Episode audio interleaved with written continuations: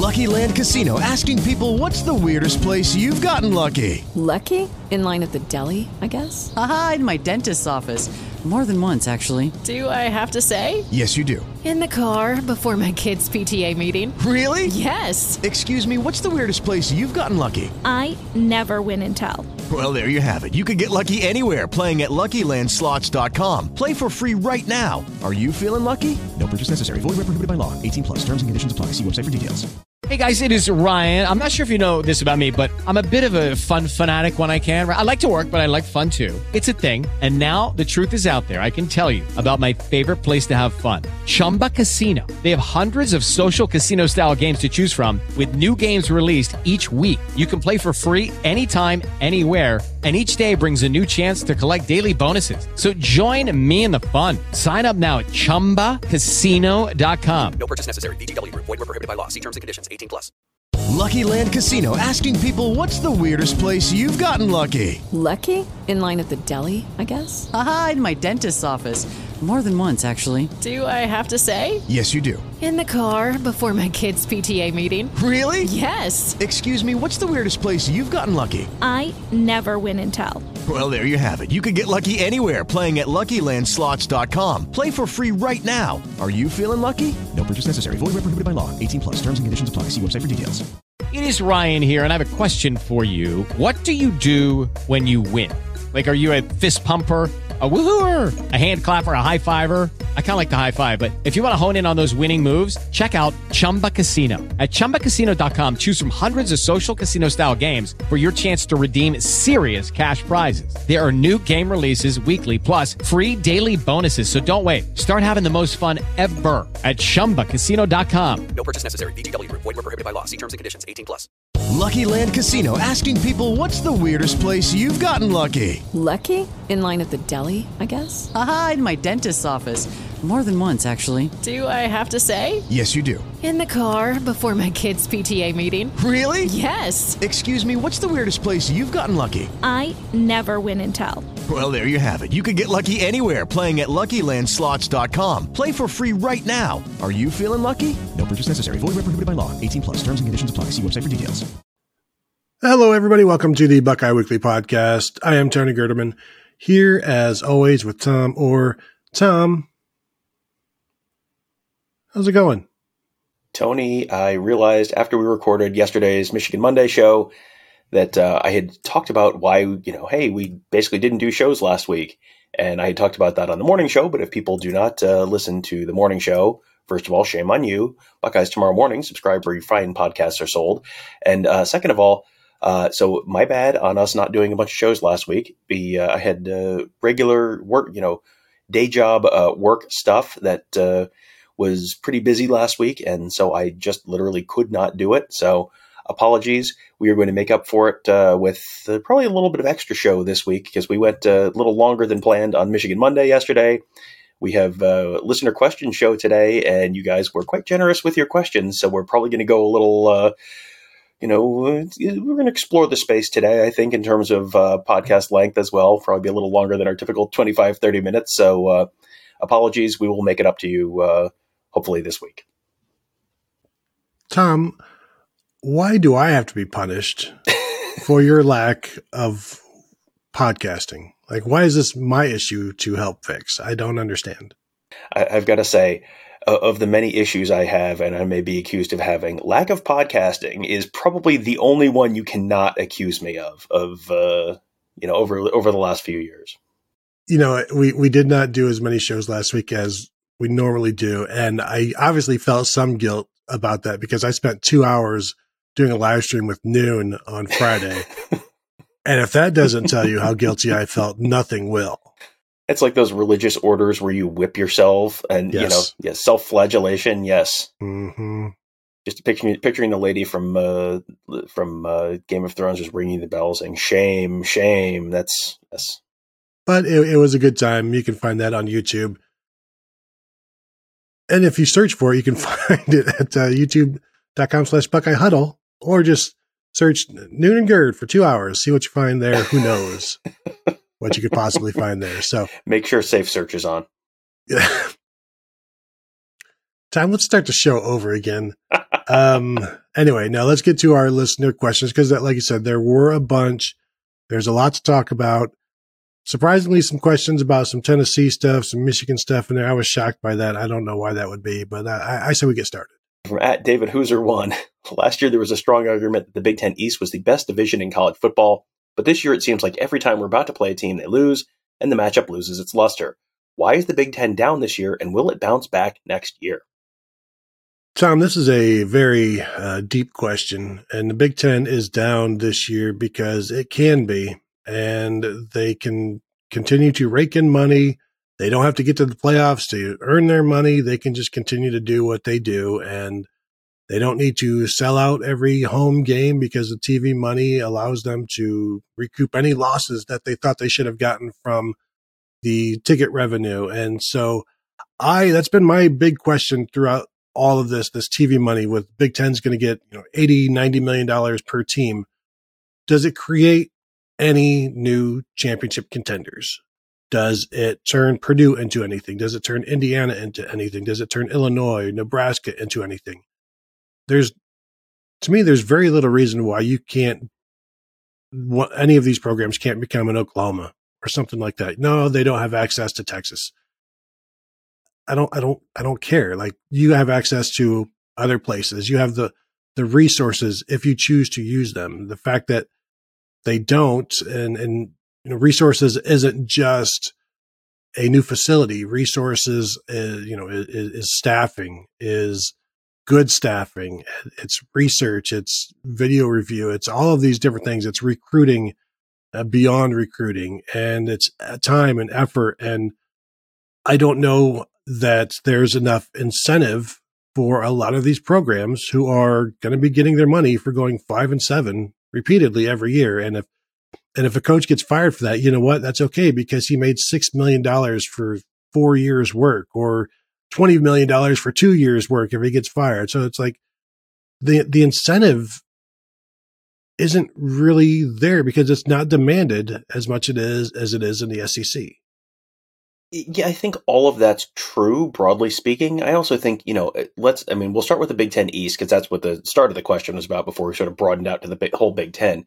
The Big Ten East this year, I think Ohio State and Michigan are pretty clearly two of the top five best teams in the country. I mean, is that is that safe to say two of the top six? Like, what? I, I think I don't think that's outrageous. So you've got the top of the division, you know, which holds up with anyone else, any other division in in college football. And then, you know, Penn State, yeah, Penn State just got whomped by Michigan, but Penn State also went down to Jordan Hare and just absolutely beat the soul out of Auburn. And Auburn is going to win some football games this year. And, you know, Auburn is competitive with a bunch of other SEC West teams, and they just got annihilated by Penn State. So, you know, if if we were going to reverse the, you know, reverse the script here and, you know, uh, Auburn had come up to Penn State and just annihilated Penn State, well, that would be a damning indictment of the entire Big Ten and every single team that, Penn State was even competitive against. Well, obviously Auburn would beat them by a million points. So, okay. So now Penn State's been competitive with Ole Miss, and Ole Miss is number seven in the country because you know the transitive property. They just whomped the Auburn, and Auburn was pretty close with Penn, with uh, Ole Miss. So eh, every division is kind of flawed. The the SEC West this year, go go you know go down the list. Alabama. Alabama's good. I don't, you know, I don't think we need to talk about Alabama as like, oh, they're terrible again. But you know, they they just lost a game. Ole Miss, I think, is you know they're seven and zero or six and zero, whatever they are, but they're flawed. They they will end up losing to a couple games. Texas A and M lost to Appalachian State. LSU lost to Florida State. Like you can go down the list. Arkansas, Arkansas has been non-competitive in a couple games. You, you can go down the list, and it's like, oh well, you know, Auburn's going to fire their coach. It just hasn't happened yet because Auburn has been, you know, got gotten they've lost a bunch of games. I don't know that there's any divisions that are like super deep. I don't think this is the year where you're saying like, wow, this division has six top 15 teams in it. Like that doesn't really exist.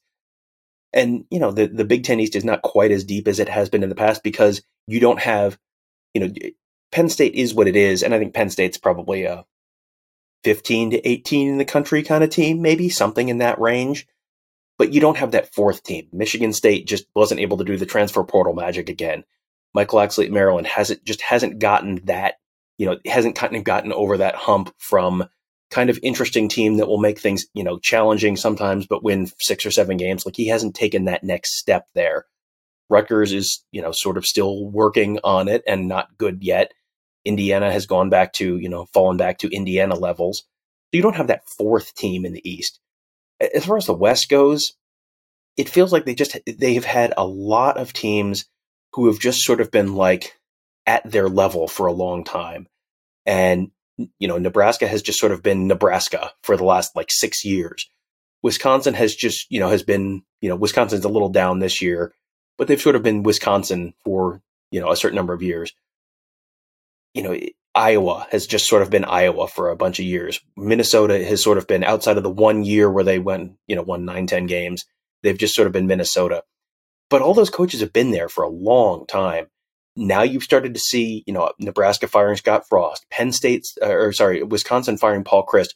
I think Penn, I think Wisconsin firing Penn, uh, to firing Paul Chryst might be sort of the counter argument to your complacency thing, where it would be very easy to keep Paul Chryst there and say, oh, well, one bad year, it's okay. Give him another try. Just got to be patient. And then they didn't. So, you know, Northwestern is sort of Northwestern, and you know, so they they will have two more. You know, they'll have another bad year, and then they'll have the one random up year, and then you know, uh, Pat Fitzgerald will just be there forever, winning Big Ten. You know, you know, winning nine nine games every four years, and then going three and nine the other three. They're fine with that. Illinois is a little bit on the upswing, where they're they're at least they're not good, but they're at least like interesting. They feel like they're this year's Iowa, where it's just kind of like they're they're not particularly talented. They don't do anything incredibly well, but they are just sort of good enough to beat you. And Purdue is sort of in that camp as well, where it feels like Illinois or Purdue is going to win the West. And those teams are not incredible, but one of them is going to come out of the regular season 10 and 2 and like 12th, 15th in the country, something like that, probably. So yeah, I, I, I don't know that the Big Ten is that down this year because I think you could sit there like you can.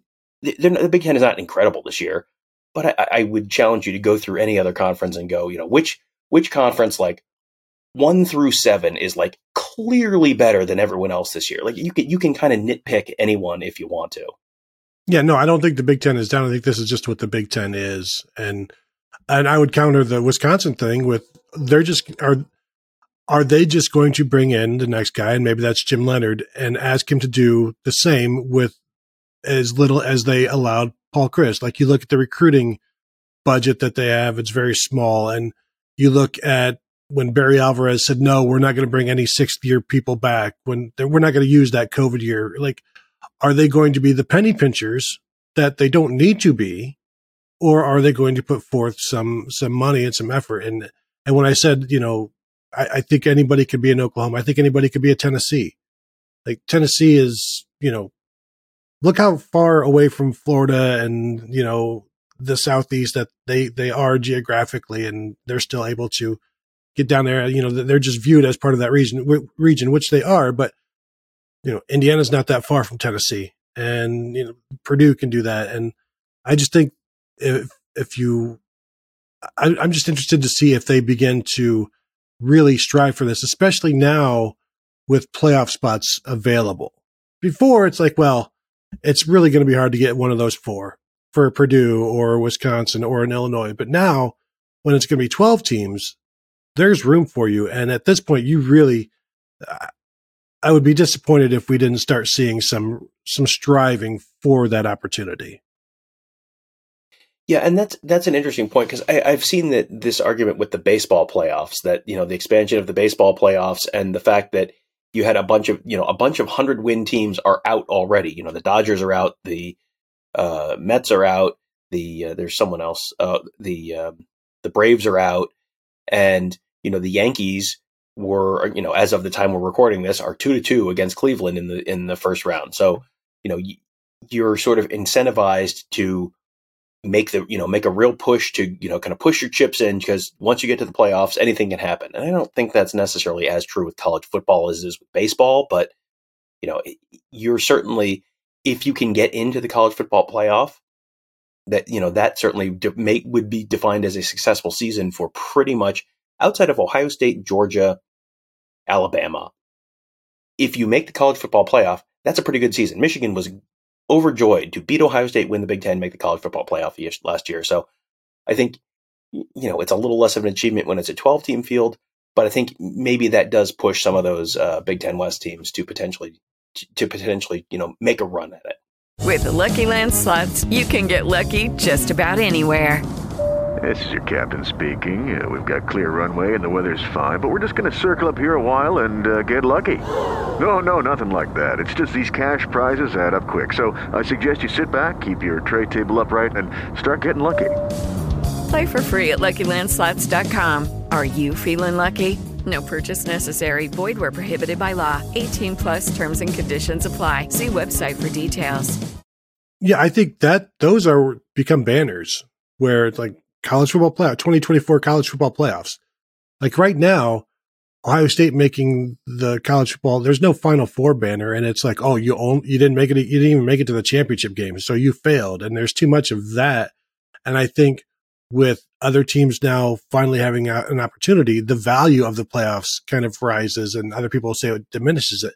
It rises in the eyes of so many teams where this is, this is now an attainable goal and being there, they value that. Like it, it, it creates, it's, it's like cryptocurrency. You, you, say it has value and it does, Tom. This is, it's, a, it's an NFT basically. And I, except this is tangible. so that's just an FT. All right. Got it. yeah. It, it will be interesting to see when the final four becomes more than just you made the field.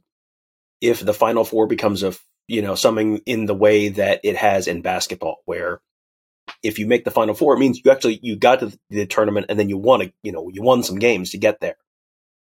It'll be I mean that I, I think it, it isn't right now because basically number one, the history of college football is there is no final four. There is a final two. And even before that, it was mm, sometimes there's there's just one team playing another team, and then number two is also somewhere else playing a different team. You know, the, the, the history of the Final Four in college football stretches all the way back to 2014. So it hasn't really had time to become a thing. It'll be interesting to see if that changes with the expansion of the playoff. All right. Uh, speaking of the expansion of the playoff, uh, from at Van Gogh underscore zero, will ESPN talking heads argue that three SEC teams should make the play 22 playoffs, or will they argue that four SEC teams should make the playoffs? I think you're going to see that from some corners of. I mean, I think one of the important things here is you have to separate the SEC network people from ESPN people because you will see it from SEC network people 100%. Like you'll have, because their whole thing is gassing up the SEC to make you think the SEC is more important because that makes more people watch the network, which makes more money for them. I mean, that this is this is the business model. This is the uh, I'm going to say the meanest thing I've ever said about the SEC network. The SEC network is basically cable news for college football that's and you know the Big Ten Network is kind of the same thing. It's like, look, it's our team and we're great, and so keep watching because the other guys are bad and we're good and it's great. And so uh, that's an important thing to separate out. The other thing that I think will maybe make this less of a conversation point this year in like actual sane circles of the college football internet is the Big Ten is going to have an unbeaten team. So there's one. You know, either Ohio State or Michigan is going to be 13 and 0 and a Big Ten champion. So they're in the college football playoff. If that game is close, if Ohio State Michigan is close, if that game ends up 38 35 in Columbus, the loser of that game is probably still in the college football playoff conversation. And then you've also got Clemson, who's currently unbeaten in the, out of the ACC. You know, maybe you get a, you know, does TCU stay unbeaten out of the Big 12? Does, you know, someone get come out of the, the Pac 12 as a real strong 12 and 1? Maybe. I mean, like, it's the years where you just don't have another good option out of uh, out of a you know other conferences. That's when you really have. Uh, you know, I think I think last year it was much more of a conversation because Clemson was was bad last year, and that you know essentially in Oklahoma was bad last year, and it just kind of like opened up a spot essentially. This year, I don't think you know I, I don't think you're going to have quite that same that same vibe just because I think Clemson's probably going to be there someone's going to be there out of the Big Ten, and potentially you have a second team out of the Big Ten. I think you know you're more likely to see two Big Ten teams than three SEC teams this year. TCU uh, is playing Kansas State at home this weekend. Then they have to go to West Virginia. Then they have Texas Tech home. Then they're at Texas. Then they're at Baylor. I think it'd be very difficult for them to run the table. I, I, I do would love to see what would happen if they did run the table and they won the Big 12 and they were like, it was between them and a one loss Alabama. Although Alabama as an SEC championship one loss team is they're they're probably in um over are they, are they they're in over Tennessee I think at that point and it's I'm I'm wondering if there's a, a one loss SEC team that can jump an undefeated TCU even if it's the second SEC team I guess is what I'm saying.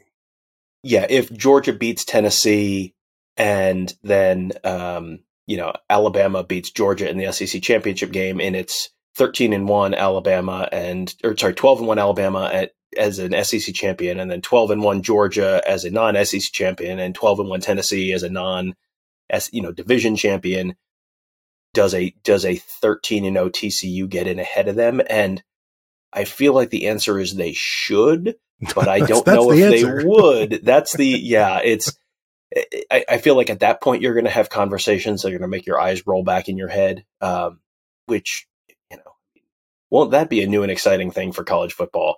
Uh, I'm already, I started thinking about like, oh, when is, when did they start doing those college football playoff selection shows? Because we've typically done live shows for those, and it's just like, oh man, those those shows. I, I I'm I'm not sure I'm ready for the uh, live, you know, the the post call or, or, the post show uh, conference calls with Gary Barta, whoever's the commissioner this year. Like, just well, you know, something, something, game control, something. And just, it's like, well, I asked you a question and you said words, but I don't know if you actually answered the question. And you certainly didn't do it in a uh, intellectually consistent way with the answer you gave 30 seconds earlier to a different question. So I'm already tired of that. So, and it hasn't even started yet. Can't wait. Well, Alabama has those four wins against ranked opponents. And it's like, yeah, those ranked opponents are 22, 23, 24, and 25 and they're there because you wanted Alabama to have those ranked opponents. So fun stuff like that. Speaking of Alabama opponents, at VW Chad W, if Ohio State played Tennessee today on a neutral field, who would win and how? Tom, I think Ohio State would win by scoring more points. Um, I also think the running game, the Ohio State running game, and is this one of those things where you try to, is this an Ohio State slowdown game where you're just you're trying to um, you know, run some clock a little bit, but you can you can hurry up and still run the clock. Like you can do no huddle and still run the clock. But I think Ohio State's running game and physicality would be uh, the difference. I also was surprised at the way Hendon Hooker would just stay in the pocket and just stand there. And, and I think Ohio State would have some success there. Although watching that game, Tom, I came away thinking Alabama would be the easier matchup for Ohio State than Tennessee because I think, um, not that there's more flaws, it just feels like what Alabama does, maybe Ohio State would have some success with, but trying to contain Bryce Young is really difficult. Trying to contain Hendon Hooker isn't easy either, but I think I I would say Ohio State because of the physicality and then um, we're still trying to figure out what this Ohio State defense is. I think it's good, but that game would sure tell us. Yeah, you would learn a lot there. And I think there's also a little bit of a difference between playing Tennessee on one week and playing Tennessee with a month to prepare in terms of what you can do on defense and what you're, you know, how you're approaching them and all that. Uh, the other thing is Alabama and Georgia too. I mean, where does Ohio State have the biggest advantage just in terms of like your your guys versus their guys? Uh, to me, the answer is wide receiver, like by a wide margin. Ohio State has better wide receivers than either of those teams, and you know, I mean, let's let's see how Tennessee holds up against the Ohio State offense because that has not been a very good defense, and it is has has this season been very specifically not a good pass defense.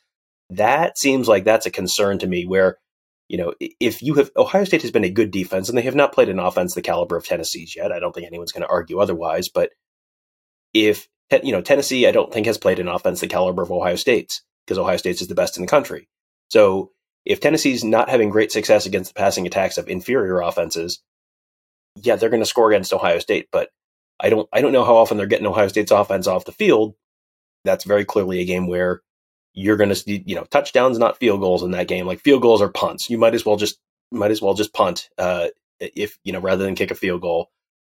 So you know, can Tennessee get Ohio State's offense off the field? I don't know that they can. I think that would be an exceptionally entertaining game. I mean, a really, really entertaining game. You know, in that you know the losing team scores 40 points. That's a game, Tony, that I think puts that uh, Ohio State has only lost one game in history, scoring 35 or more points. I think that puts that that streak in you know in in some jeopardy. But I do think ultimately Ohio State is a better all around team and probably wins that game. Yeah, I'm just looking, and we know when we passing yards allowed is is kind of a bad stat or a, a bad stat. There are times, however, when it's applicable, and you look at what t- Tennessee has allowed this season: 269 yards passing to Ball State, fine. 274 yards to Pitt, 241 to Akron, 453 to Florida, 300 to LSU, 455 to Alabama that starts to mean something when you're giving up, uh, gosh, 400 yards passing per game in the SEC against the likes of Florida and LSU who cannot throw the ball. That's uh, pretty significant to me, and that's as you said, that's telltale with the the pass defense. That, um, and it's not just because teams are down and they have to catch up. Florida, you know, they lost by five. LSU, it, it is what it is. But like this is a, a flawed LSU defense. And if you give CJ Stroud time, then, you know, it comes to down to when Ohio State can do whatever they want, whenever they want, you're, you're kind of hopeless as a defense. And you don't really hear much about the Tennessee defense. And if you're going to beat Ohio State, you have to have a defense. You don't. You do hear things about the Tennessee defense. You don't hear much good about the Tennessee defense, but you do hear do hear things about the Tennessee defense. Yes, yeah. That that's uh I, I mean, like I said, that would be a very entertaining game. If that is, you know, if that somehow ends up the national championship game, I would be delighted to co- go cover that one and uh, out in SoFi. I think that would be uh, th- that would be one of those games that you're sort of setting yourself up for.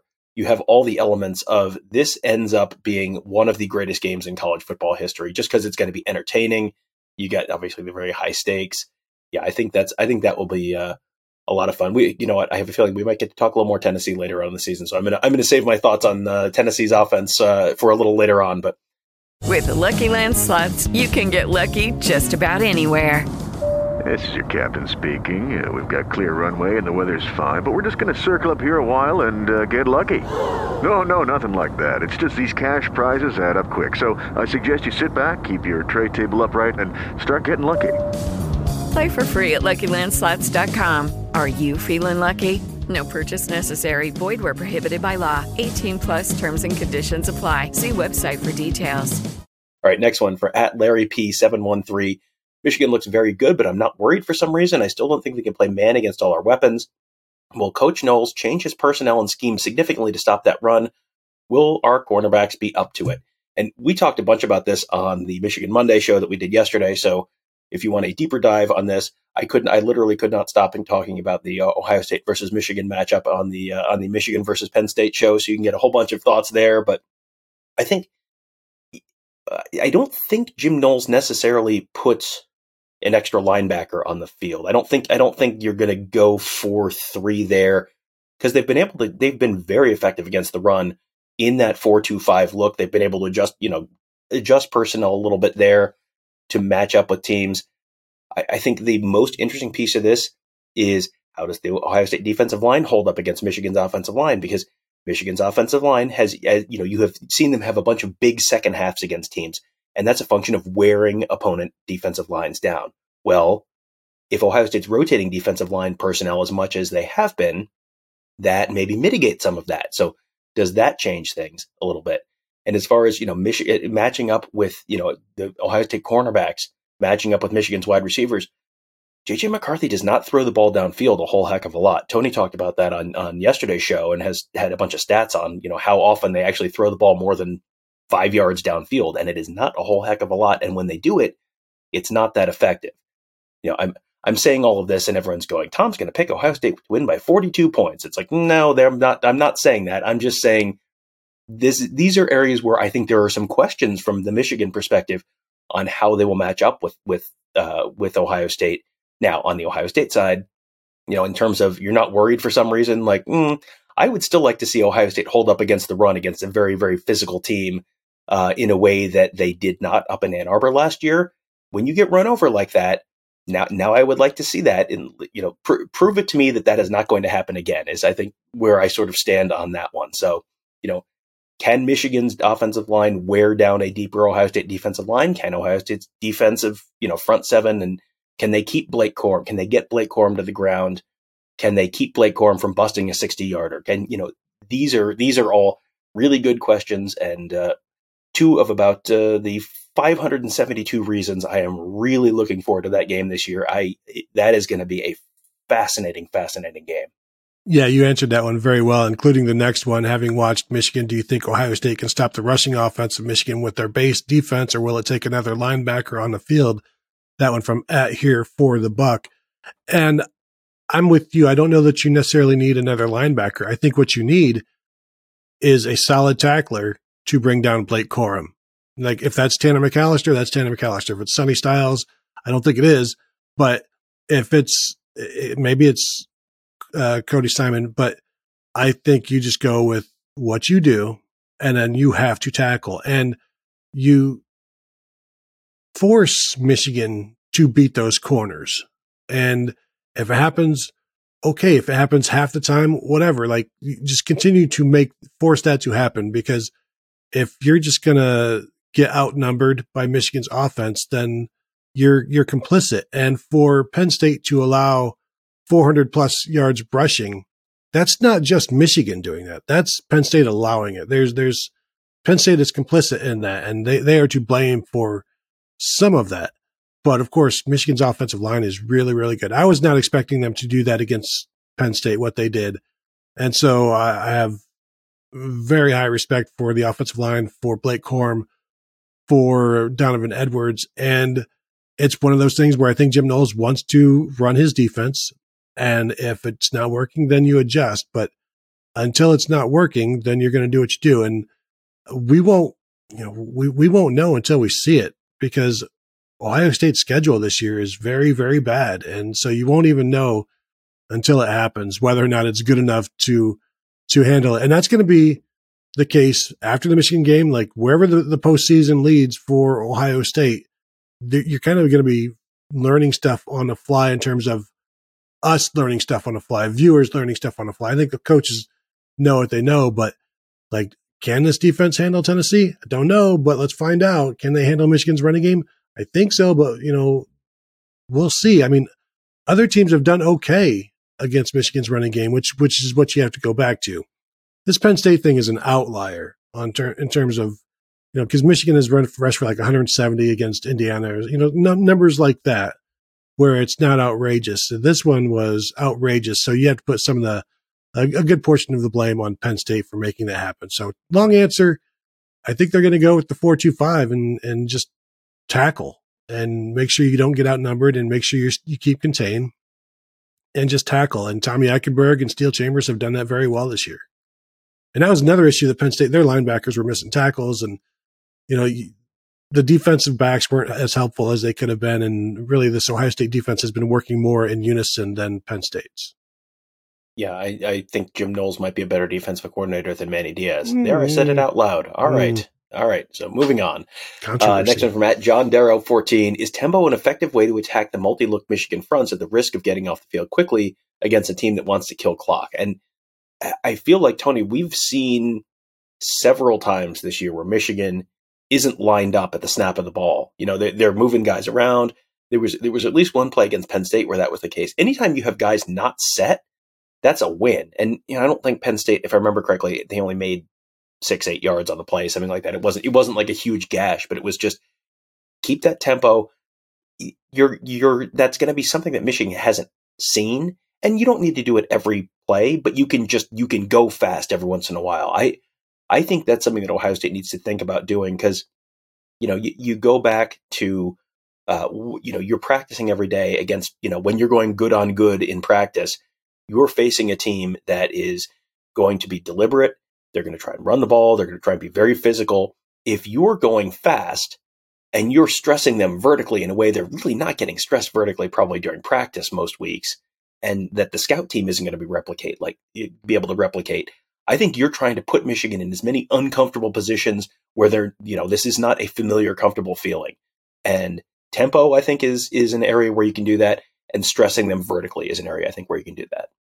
Yeah, and if you do them both together, I bet you have some success. And you know that's something that Ohio State's 12 personnel can do, or, or um, you know, like you you show up in the 12 personnel. So Michigan maybe maybe they don't go with Mike Sainristil at nickel, and maybe they have the third linebacker or something like that. And then you can, uh, we, we've seen them send Cade Stover way out in order to get the numbers uh, back to their advantage on the inside. And so you have this six man front uh, in the box and you can run on that. Or if you, if they decide to go light and keep Mike Sainristil in and you have 12 personnel, then you, that's a nickel.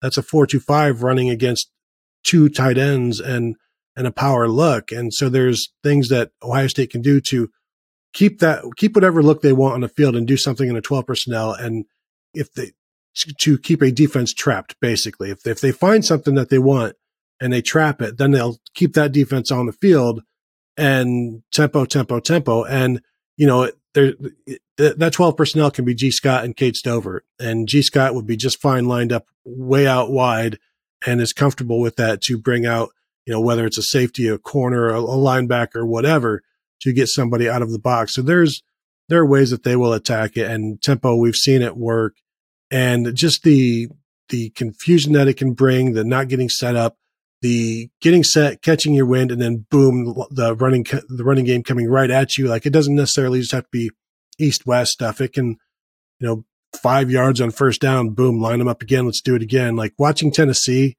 attack with their their tempo. Their tempo is better than anybody's in the nation. I don't know that Ohio State can go that fast or will want to go that fast, especially with there is a point there where you know Michigan's going to try to burn the clock and you don't want to go three and out, but it's one of those things that it can work for you, and if you're good enough to execute at it, and Ohio State, you know, we we've seen that they are, so I th- I expect them to use that it, trapping a defense on the field in personnel they don't necessarily want to be in. It reminds me a little bit of a hockey team on a power play where if you've got the puck down in the other team's end and they can't get the puck out, they can't get it out, they can't get it out. You've got their defenses out there getting more and more tired. They're four guys compared to your five, and they're getting more and more tired. And you can probably sub a guy, you know, in hockey, you can sub a guy in sometimes, but in football, if you're just going tempo, tempo, tempo, they're, you know, you know what you're doing in every play. They don't know. So they're they are getting more and more tired out there. And you know, you also know if you know what they have out there, one of the big advantages in hockey is you get as the home team, you get the last change because you know what they have out there, and then you can change to match that. Well, if you know what they have out there, you can call your plays based on we know what they have out there, we know where we want to attack them. That's one of those other advantages to tempo uh, as well. Uh, next one from at Brock seven seven four one one four eight nine. If Michigan beats Ohio, uh, if Ohio State beats Michigan and both are ranked in the top four, are Ohio State fans rushing the fields and taking down the goalpost? Tony, I'm going to ask you a question. Mm-hmm. When was the last time Ohio State beat Michigan at home, even like the crappy Rich Rod teams, and didn't storm the field? They, they don't take the goalpost down. The goalposts are ones They're where I don't, I literally don't think you can get them down. But when was the last time Ohio State beat Michigan at home and didn't rush the field? Um, I remember them doing it in 2016, and I assume they did it in 2018. They would have done it in 2018, but Michigan, of course, just declined to play in that game. But um, like it's, eh, eh, I don't know the answer to that, Tom. If if you know it offhand, but it it doesn't. I wasn't. It wasn't egregious them storming the field against Michigan. Um, they did it against Penn State in 2017 as well. So it's like, you know, this is it's a big game. This is again this is the only good game on Ohio State's schedule. Let I think the fans will probably storm if they win, and and it will be well worth it. And uh, I I will make sure to try not to be trapped by the crowd like I was in 2016. But did they do it in 2018 as well? I um yeah yeah they did it in 2018 because I got a picture of Shea Patterson walking off the field looking very sad with a million Ohio State fans around him. I I I mean, I couldn't swear to it that they've done it every single year, but I mean, every single year I can remember they've done it. Even like 2008, they, you know, against a terrible Rich Rod team where it's 42 to 7, they storm the field. Every single year that it's happened. And at Michigan, I think they stormed the field last year. They stormed the field, I'm pretty sure, in 2011. They stormed the field in 2003. So, you know, you're going back to. I was in the stadium for 1999 and I couldn't swear to you that Michigan stormed the field after that game. But I think every game, the you know, they did in 1997, they did in 1995, they did in 1993. I mean, the last time a, I, I think there's a decent chance that there has been a tie in the Ohio State Michigan series more recently than the last time a home team won the game and didn't storm the field. I, I, I, I know I did it in '94. I think you're going you're going back to a long way. Uh, next one from at Wayne Kantz. Uh, as we get ready for Michigan, who is Tony and Tom's Michigan podcast of choice? Know thine enemy. Do you have a Michigan podcast of choice, Tony? I do not. I, I don't even listen to our Michigan podcast on Mondays. I mean, I hear it. I don't always know what I'm saying. I don't always hear what you're saying, but I don't have a specific Michigan podcast. I don't know. I don't know that I could. Um, like just one specific team. Like, uh, no, I don't. And that, that's a lot of information just on one team. And uh, I appreciate the people who listen to this episode and, and focus on Ohio State, but uh, me covering Ohio State, I would want something. I prefer more well, not well rounded, but like national scope or or conference scope, more than just one team. But nothing for me. What about you? Yeah, I, I, I mean, I have listened to the MGO podcast at points in previous years, but not on any kind of a regular basis. Um, and yeah, I'm, I'm with you. Eh, frankly, covering the team, I don't like having other people's thoughts uh, you know ha- you know listening to other people's thoughts and then worrying that I'm going to incorporate their thoughts into my analysis of things so I generally try not to I will listen to some national podcasts uh, National College Football Podcast, the College Football Nerds Show. I like that. That's a very analytically driven uh, one. Uh, Split Zone Duo is a very good National College Football podcast. Uh, Shutdown Fullcast is absolute nonsense, but is uh, just kind of like brain candy sometimes. So, uh, and and real college football adjacent a lot of times as well. So uh, those are those are three that I will listen to on you know something of a regular basis. But yeah, in terms of team specific shows, I generally don't uh, don't do that. Uh, next one from at Bellissimo Photo. How about a designed run play for Stroud to keep the defense honest? Tony, your thoughts? I think the defenses are being kept honest well enough with the Ohio State running game, which at this point is doing pretty well and averaging roughly six yards a carry, which is the best in the Big Ten by a yard over most teams, by a quarter of a yard over Michigan, who is second place. And I think they've done enough to diffuse the situation with the, the running game. They're running the ball differently. They're running it out of um, under center, you know, different areas, doing different things with with what they do with the offensive line, and so they are making up for the lack of the quarterback run by running different plays and also incorporating the receivers as well as we saw last week. So, um, you know, we have seen CJ Stroud keep it a couple times this year, and I know there are people out there, and I talked with one on Twitter a couple days ago that think that CJ Stroud isn't keeping the ball on all of these handoffs. And if he would just keep it on one, and it's like, these are not reads, these are just handoffs. CJ Stroud is a very good quarterback. You see the way he reads defenses, you see what he's able to do and, and throw the ball. If you agree that he can see the field, then what you're saying is if he can do that, but he's not reading a one defensive end or one linebacker, like one player on these handoffs, like he's not able to read that one player and instead he's he's handing the ball off instead of keeping it. That's that's illogical. He can read one guy on the edge and determine whether or not to keep the ball. So when you see all of these handoffs from last year that get tackled right at the outset, like right at the line scrimmage in the backfield, just know those aren't reads. Those are just straight handoffs.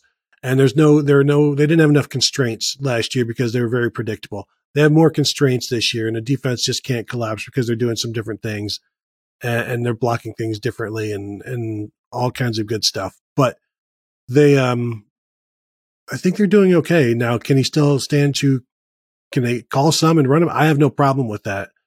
But I know he's a much more valuable passer than runner. The running game is doing very well as it is.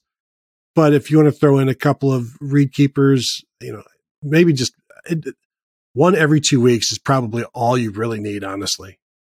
And, and, maybe maybe against Michigan, then he carries it seven times. Like you know, you, you save it. You don't you don't need it against Indiana. And I think we've seen in the couple of recent weeks, we've talked about this on, you know, the rewatch shows where we talk, you know, here's what we learned rewatching the game kind of thing. The threat of CJ Stroud running, he's done it just enough already that you see teams really respecting it. We saw the first touchdown to Cade Stover a couple weeks ago. The, the, you had two defenders sucking up because you saw CJ Stroud, you know, the threat of the CJ Stroud run, and then Cade Stover is just right behind him, like, hey, throw it to me. And he did.